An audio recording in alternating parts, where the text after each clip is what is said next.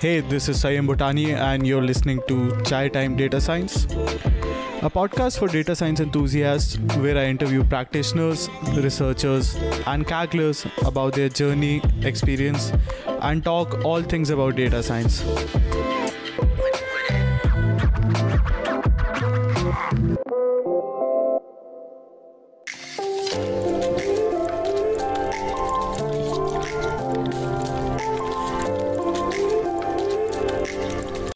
Hello and welcome to another episode of CTDS Show, the show bringing you quarantine content, having interviews with my machine learning heroes. In this episode, I interview senior data scientist at H2O.ai, Kaggle competitions master, and PhD holder in mathematical physics, Dr. Max Jeblick, Dr. Maximilian Jeblick. We talk about his transition from physics into data science. Max draws many parallels between the two and how the terms used, even in his research, show a really nice parallel with data science. We discuss about his experience of teaming up with the oldest Kaggle Grandmaster, Dieter, Christoph Henkel, and Max shares his advices and his learnings from competing on so many Kaggle competitions and how should you, yes, you, go about uh, learning from a competition while also trying to take part in it and slowly moving up the leaderboard over time as you keep competing in these competitions. We also discuss Max's work at H2O.ai and he also shares advices around how can you balance all of these amazing things that he's contributing to work, Kaggle, and data science broadly speaking. For now, here's the conversation. Please enjoy the show.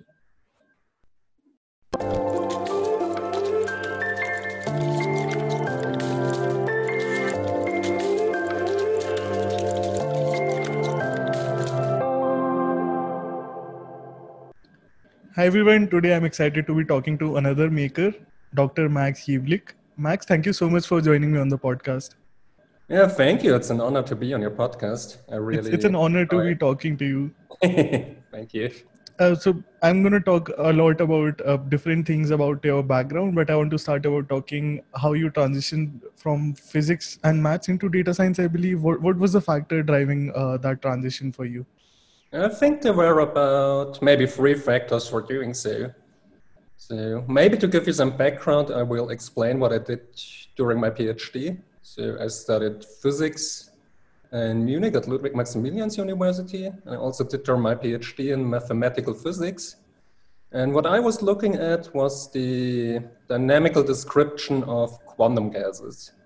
So imagine you have a metal, you cool it down to very low temperatures, then at some point, you will observe superconductivity, which means that you don't have any resistance any longer. You may note, notice videos where you have a superconductor and on top of it you have a magnet floating.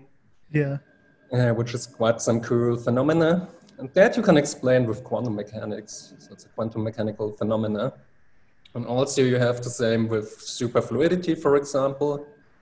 So with liquid helium, you cool it down, then on, on, at some threshold, you will observe that you don't have any um, resistance any longer, so no friction.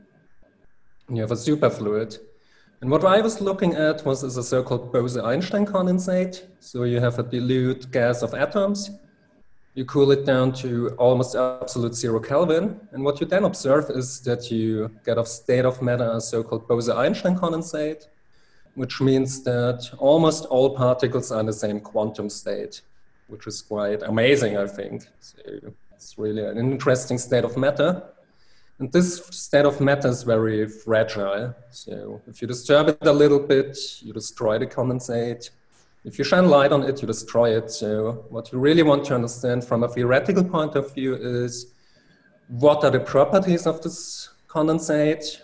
When will it, collapse? When won't it collapse? So depending on the physical parameters, how will the condensate behave?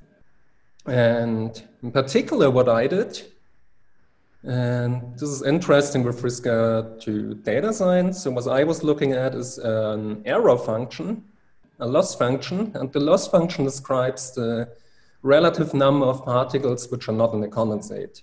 So you have the loss function. Initially, you know you're in a Bose-Einstein condensate.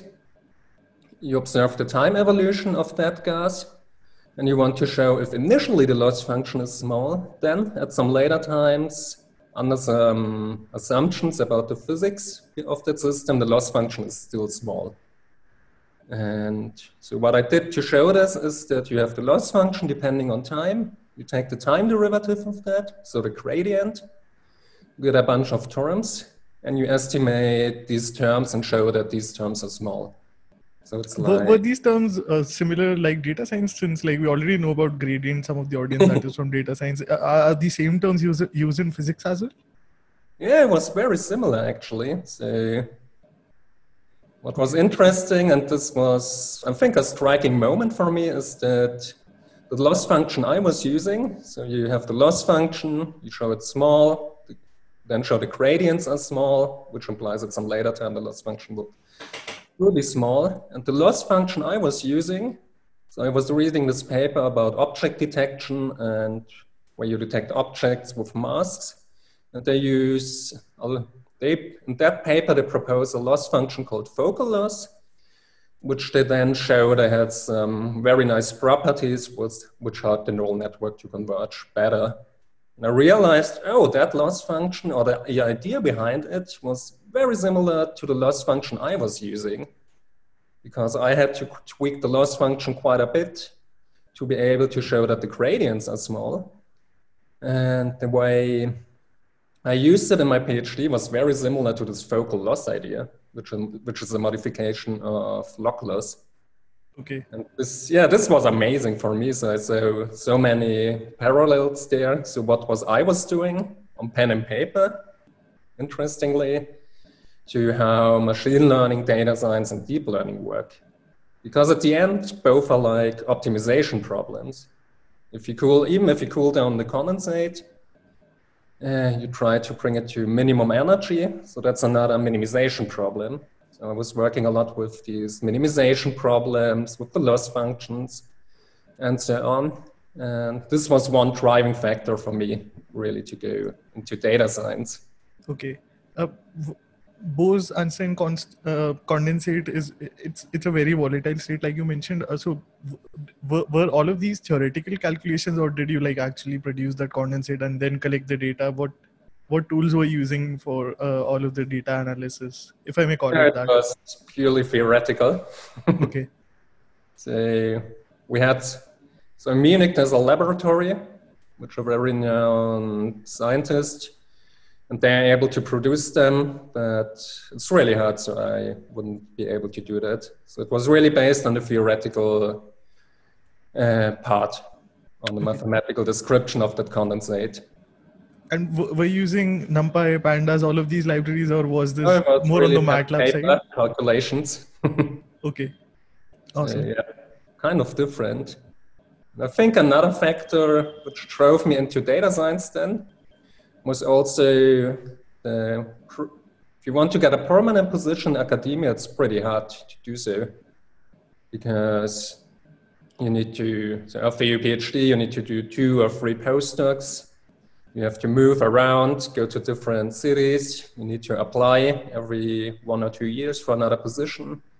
And then there are very talented people in that field. And the number of open positions which are permanent is rather limited. So mm. you have to be willing to go all in with that. Certainly. so you, you transitioned from your traditional path that you talked about in academia to industry. You actually, uh, I think, joined a startup first. You founded a startup. How was that experience? Any any good memories from that? It was really amazing. So, so what I did, we after the PhD, I co-founded Khumbu AI. So to give you some background, Khumbu is a valley near the Mount Everest therefore the name comes from. And we were four people in total. So there were Christoph, aka Dieter, you may know him. the retired construction uh, Kaggle yeah, Grandmaster. Did the construction work. And then we were, so we were four people in total. There were Hannes and Philip. They were all from my uh, research group. So we co-founded this together, which was quite interesting, an interesting experience. And I think the key insight I had there is like really do what you love. So we love doing Kaggle competitions, we love data science, and it was really amazing to be able to transfer the knowledge you gain inside Kaggle to a customer project. We were doing customer facing data scientist. And it was also really interesting for me to see how the businesses work. So the business might come to you and say, hey, we have some fraud from our customers what are the measures we can reduce this fraud? So it's not about, hey, we want a model with 0.95 AUC. That's not their objective, but having a model with 0.95 AUC might help hmm. in solving that problem because then you can say, oh, okay, these are the drivers, uh, indicators for a person being fraudulent. Maybe then the company can act upon these factors. So it was really interesting to being part of this cycle. Okay. And also to have a good, really having an insight into how different companies work, how, what problems they are facing, what they want to solve. That was really an amazing experience, I would say were there any key learnings for you? For example you also like you mentioned faced many businesses and you also need to convert the business problem into a technical problem like you mentioned. So how was that learning experience? Any uh, takeaways from that for you? I think what really helped also I think what the learnings from the phd or from the research group had quite a lot. So as a researcher you're being independent so you're responsible for your own work. Hmm. this of course helps quite a lot and also being able to convey your ideas in a way such that they're understandable. That's quite important to do. So when I was at university, I was a research assistant, meaning that I gave lectures and helped the students with the exercises. And there you're in front of like 200 persons, 200 students, and need to explain your ideas, answer questions, and really try to convey your message. And this helps quite a lot, I would say. Okay. How how did Kaggle come into the picture? I believe you joined your first competition around two years ago with uh, along with Dieter, or maybe your second competition was with Dieter. Uh, how, how did you get started on Kaggle? Yeah, it was really that transition. So during the PhD, Christoph or Dieter, he got really into Kaggle and into data science a lot, and he was really encouraging to start this also on Kaggle. And yeah, because like what I told you before, like these drivers, I wanted to go into data science and find this field really fascinating, drove me to Kaggle. Okay. Was really a unique experience, I would say. Awesome. Uh, so today you are a competitions master. Uh, how was the journey from your first competition to becoming a master? You worked across uh, many different competitions. How has your approach uh, evolved over all of these? Yeah, I think it evolved quite a bit. So back then when I started, so you know, uh, as I mentioned, I had this theoretical background. I knew what backpropagation is. I knew why weight initialization of the how it's done in a neural network is meaningful. This statistical background, background in stochastics. And so I knew the algorithms very well, but I think the, what I transitioned from is that how I approach also the Kaggle problems is how you interact with the data and how you really are hands-on the data, gain insights from the data. So there are different things which I think are quite important. And so one thing is, for example, understanding the data really well. So you may have a data set. Let me give you an example of cats versus, versus dogs classification. And at the beginning, I would maybe do like a trained split or a stratified split. Mm. But now, nowadays, I really go into the data and take a deep dive first. For example, with that example you made, you might find in your data that you have the photo of the similar pet several times. So you're the owner of the pet, of the dog, take 10 pictures, for example. They're very they were similar. obsessed with the pet. Yeah, you're obsessed with the pet. and when you do then a train to split and you don't look at the data, it might be that the pictures of the same dog appear both in train and validation set.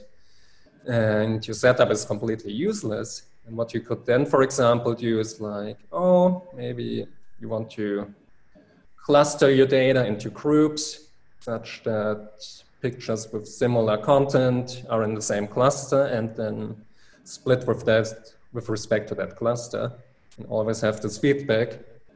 Or you might find that you have some tabular data and for some column, the test set distribution is completely different than in training.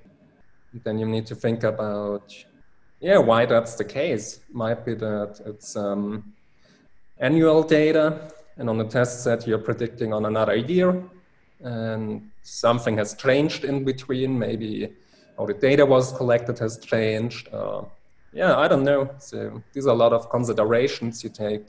Mm-hmm you need to take upfront to better understand the data. Also, from there, you gain a lot of insights what you could do then possibly, what you need to take care of.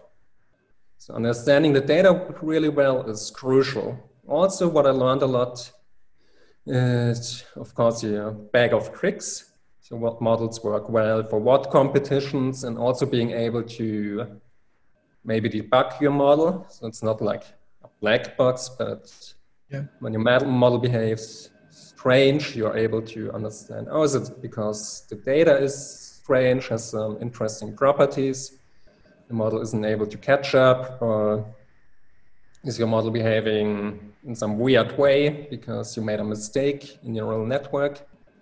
Things like that.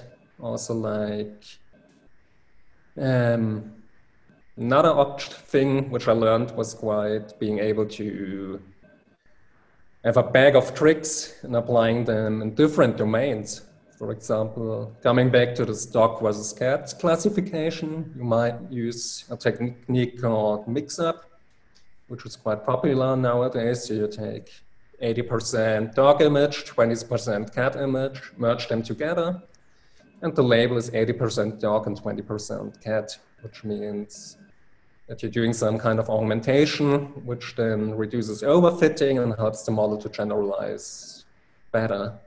What you can do, for example, is that you could take this idea and think about, well, can I try, can I apply it maybe to tabular data or can, it can I apply it to NLP? So these are things you're getting more and more confident with. And you really, so what I try really is to be creative mm. when I do Kaggling.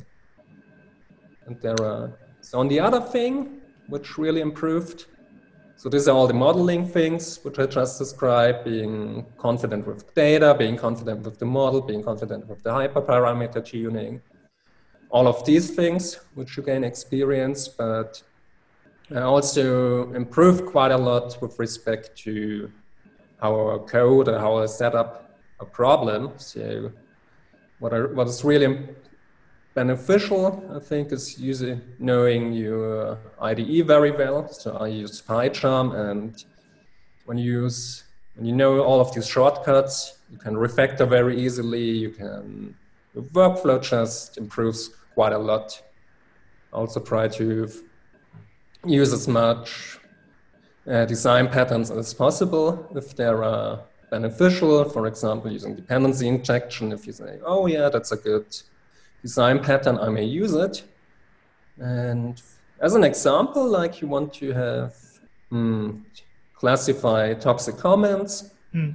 and you come up with the idea, well, maybe it helps to add the number of exclamation marks in that comment, because comments with many exclamation marks, they might be more toxic on average, and maybe that's a good feature. And if your setup is quite, if your setup is quite flexible, you might be able to incorporate this idea by changing like three or five lines of code. Mm. So changing it in a data set, you maybe want to normalize the distribution, then adding additional layer in your neural network.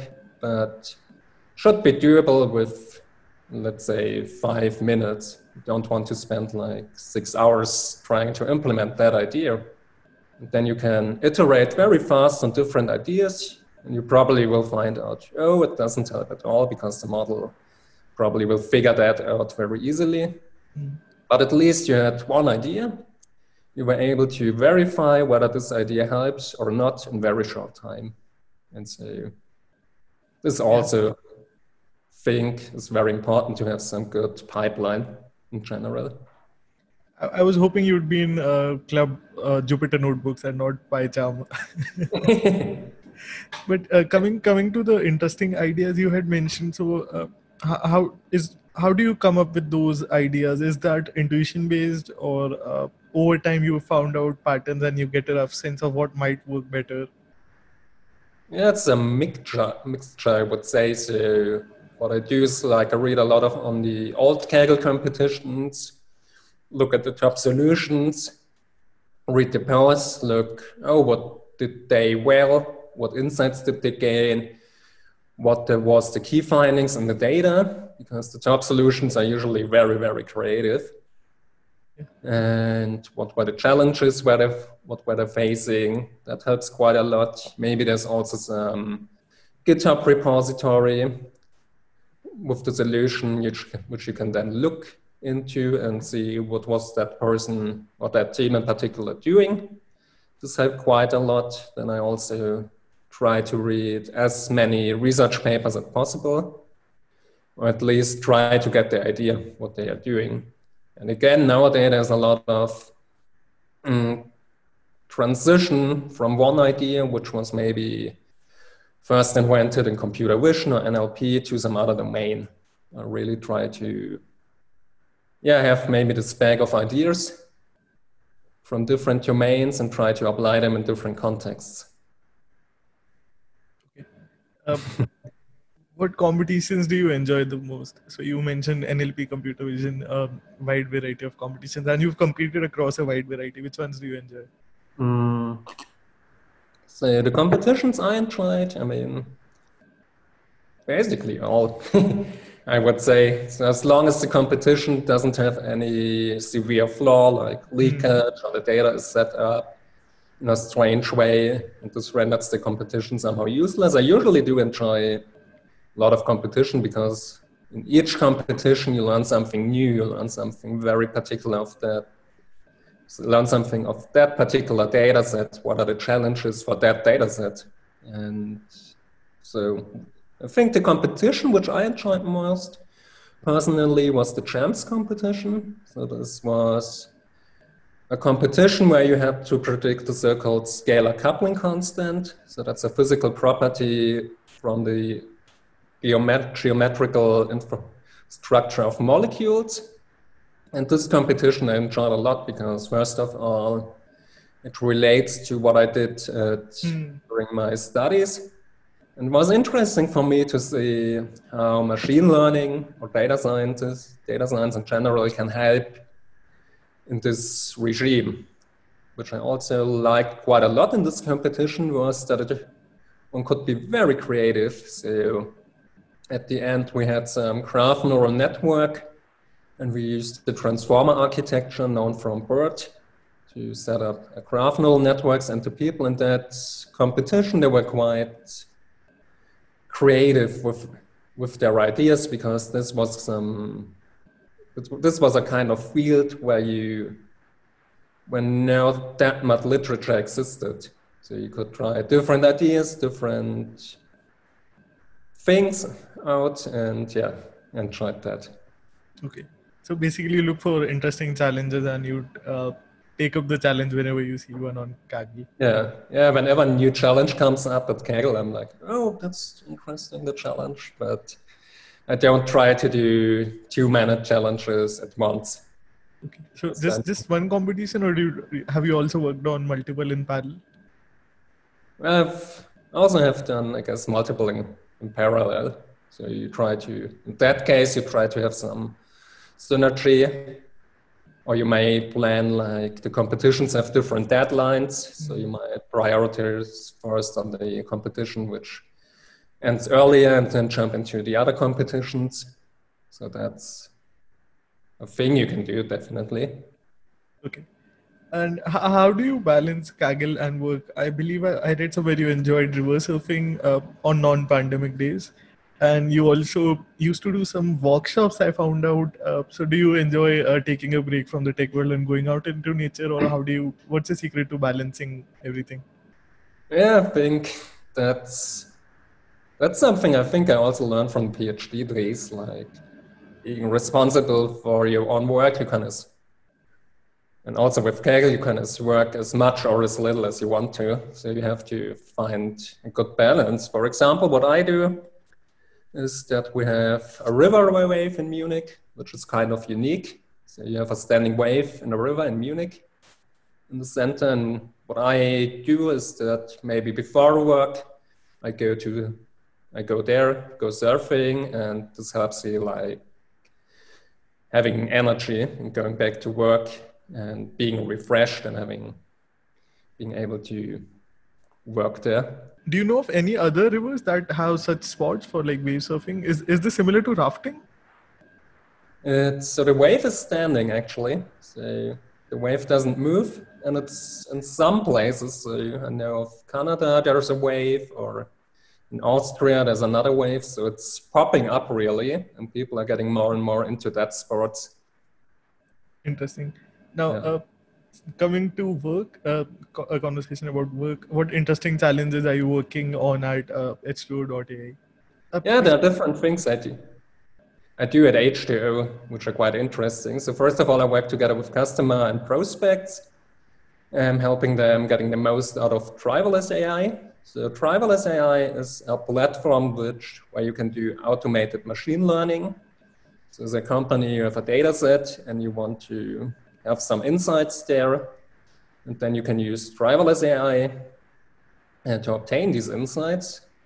And you might, for example, have a customer which has some Bose-Einstein condensates in a laboratory. So he measures the states of the system, of the vacuum chamber, and he wants to have some alert whenever this vacuum state chamber becomes unstable and the condensate collapses and he needs to redo the experiment. So you might have a data set and the label might be temperature is ultra cold, cold, hot, or critical. And he really wants to have a model in production which, which alerts them once, once the system becomes critical. And what we could then do there is discuss the different approaches to do so. So with driverless AI, you have to bring your own recipe architecture. So driverless works very well out of the box, but upon that, you can customize it and bring your own models, your own pre-processing steps, your own metrics. And for example, we could then say, oh yeah, in your use case, you have some classification problem, but the classes are ordered. So mm when the model predicts cold and the state is ultra cold, it's less severe than the model. If the model predicts uh, ultra cold and the state, the actual state is critical. So you may then may come up with a metric, for example, quadratic weighted kappa. This is a metric you know maybe from a Kaggle competition. You know that's a classification metric you can use for classification problem, which takes care of the order, and use that as a custom recipe. Or you might say, okay, maybe it's important for the customer that he is able to predict the label critical with high confidence. We may then transform the data into a binary classification problem, predicting whether the state is critical or not. We then look at the data together. Maybe we can do some uh, specific pre-processing steps, which are data specific, which we can then implement as a custom transformer. So this is like the way I worked also in the startup, like engaging with the customers, understanding their problems, their business objectives, and try to get most out of their data. And apart from that, I'm also working on the products itself. So I'm currently working on some NLP uh, stuff. So be stay tuned. Okay. Uh, maybe maybe for a future interview. But uh, another yeah.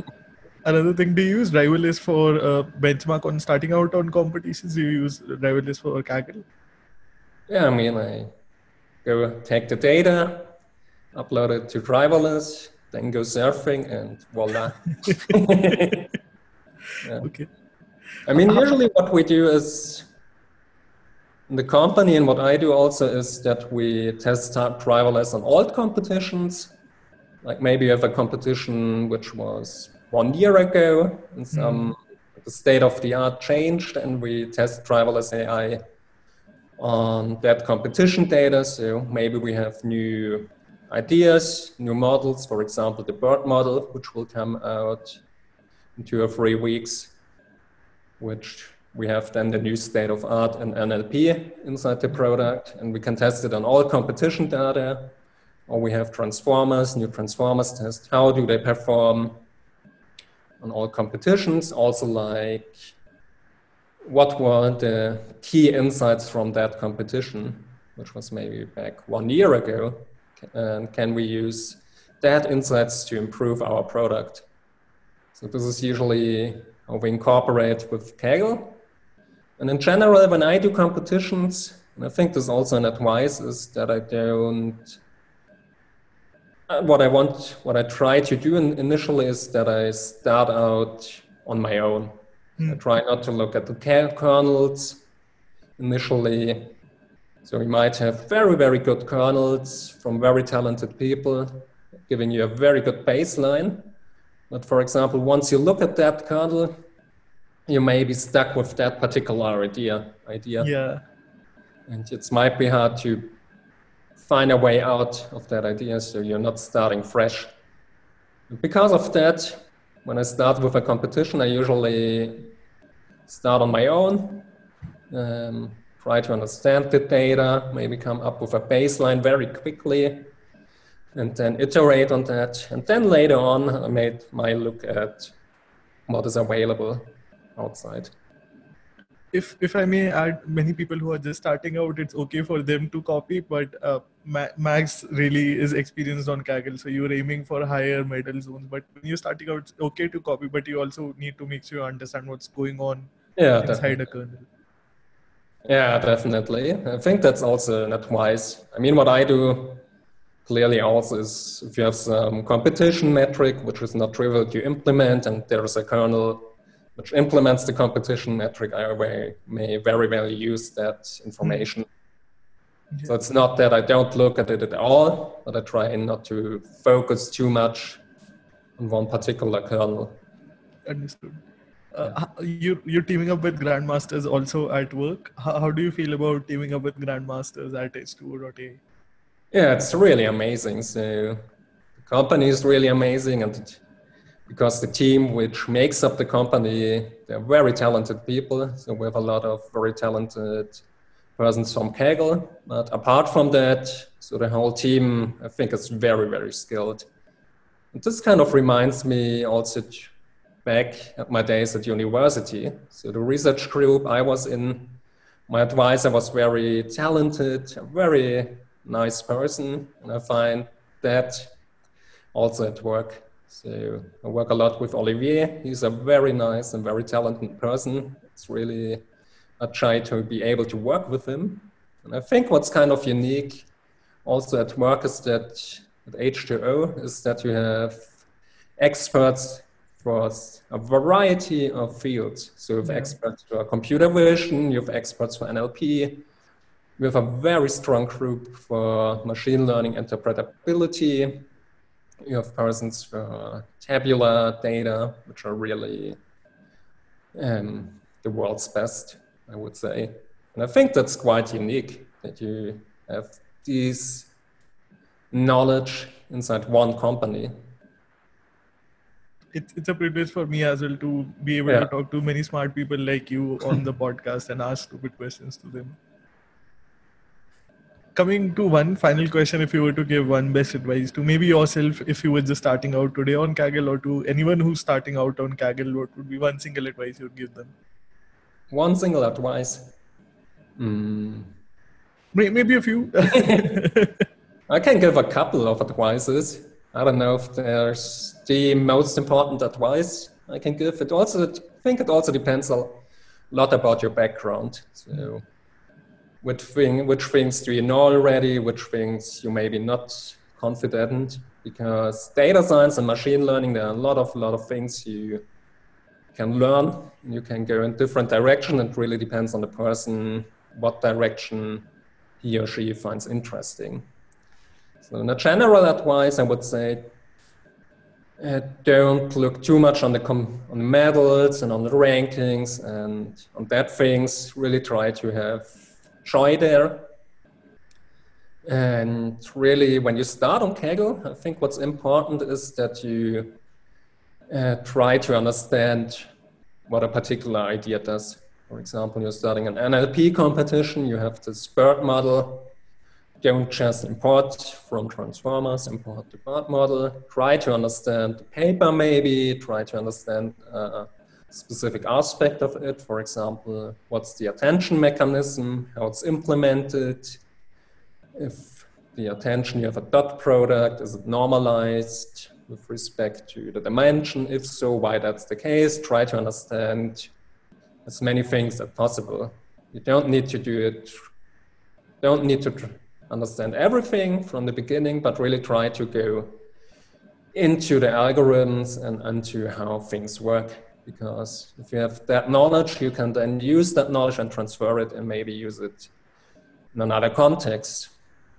And also, what I already mentioned is I think it's quite important that you try to be creative. So don't just look at the highest scoring kernel and fork it and maybe change the number of folds from five to 10 and then do some blending because on the long term that won't that that won't improve your skills yeah I, so you might have an idea and that idea you have might be worse than the public kernels but at least you tried that particular idea on your own and you may have some insights there.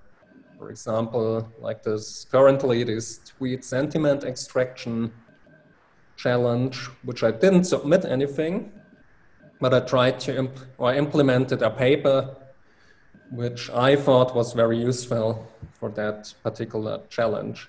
And at the end, I found out, oh, it isn't that useful and it was kind of off topic of that competition. But I implemented that the idea from the paper. I gained some insights. I learned a couple of cool new tricks, and these tricks may be beneficial for future competitions. Really try to be creative, not try to just focus on the metric too much, like trying to get as you build that intuition like like you mentioned and uh, maybe you'll not land into the medals uh, initially but as you build up that intuition and skill set eventually you'll you'll find yourself up in the rankings. Yeah definitely. Okay. Uh, now, before we end the call, Max, uh, what would be the best platforms to connect with you? You're still active on Kaggle. I'll have your Kaggle profile and your LinkedIn profile linked in the show notes. Uh, any other uh, social media platforms that you'd like to mention? I think Kaggle is a very good platform to connect to me. Also LinkedIn if you want. So yeah, I think these two resources are quite good to reach out to me. Great. Max, thank you so much for joining me on the podcast and thanks for sharing all of your advices. Yeah, thank you. It's been really a joy for me being part of your podcast.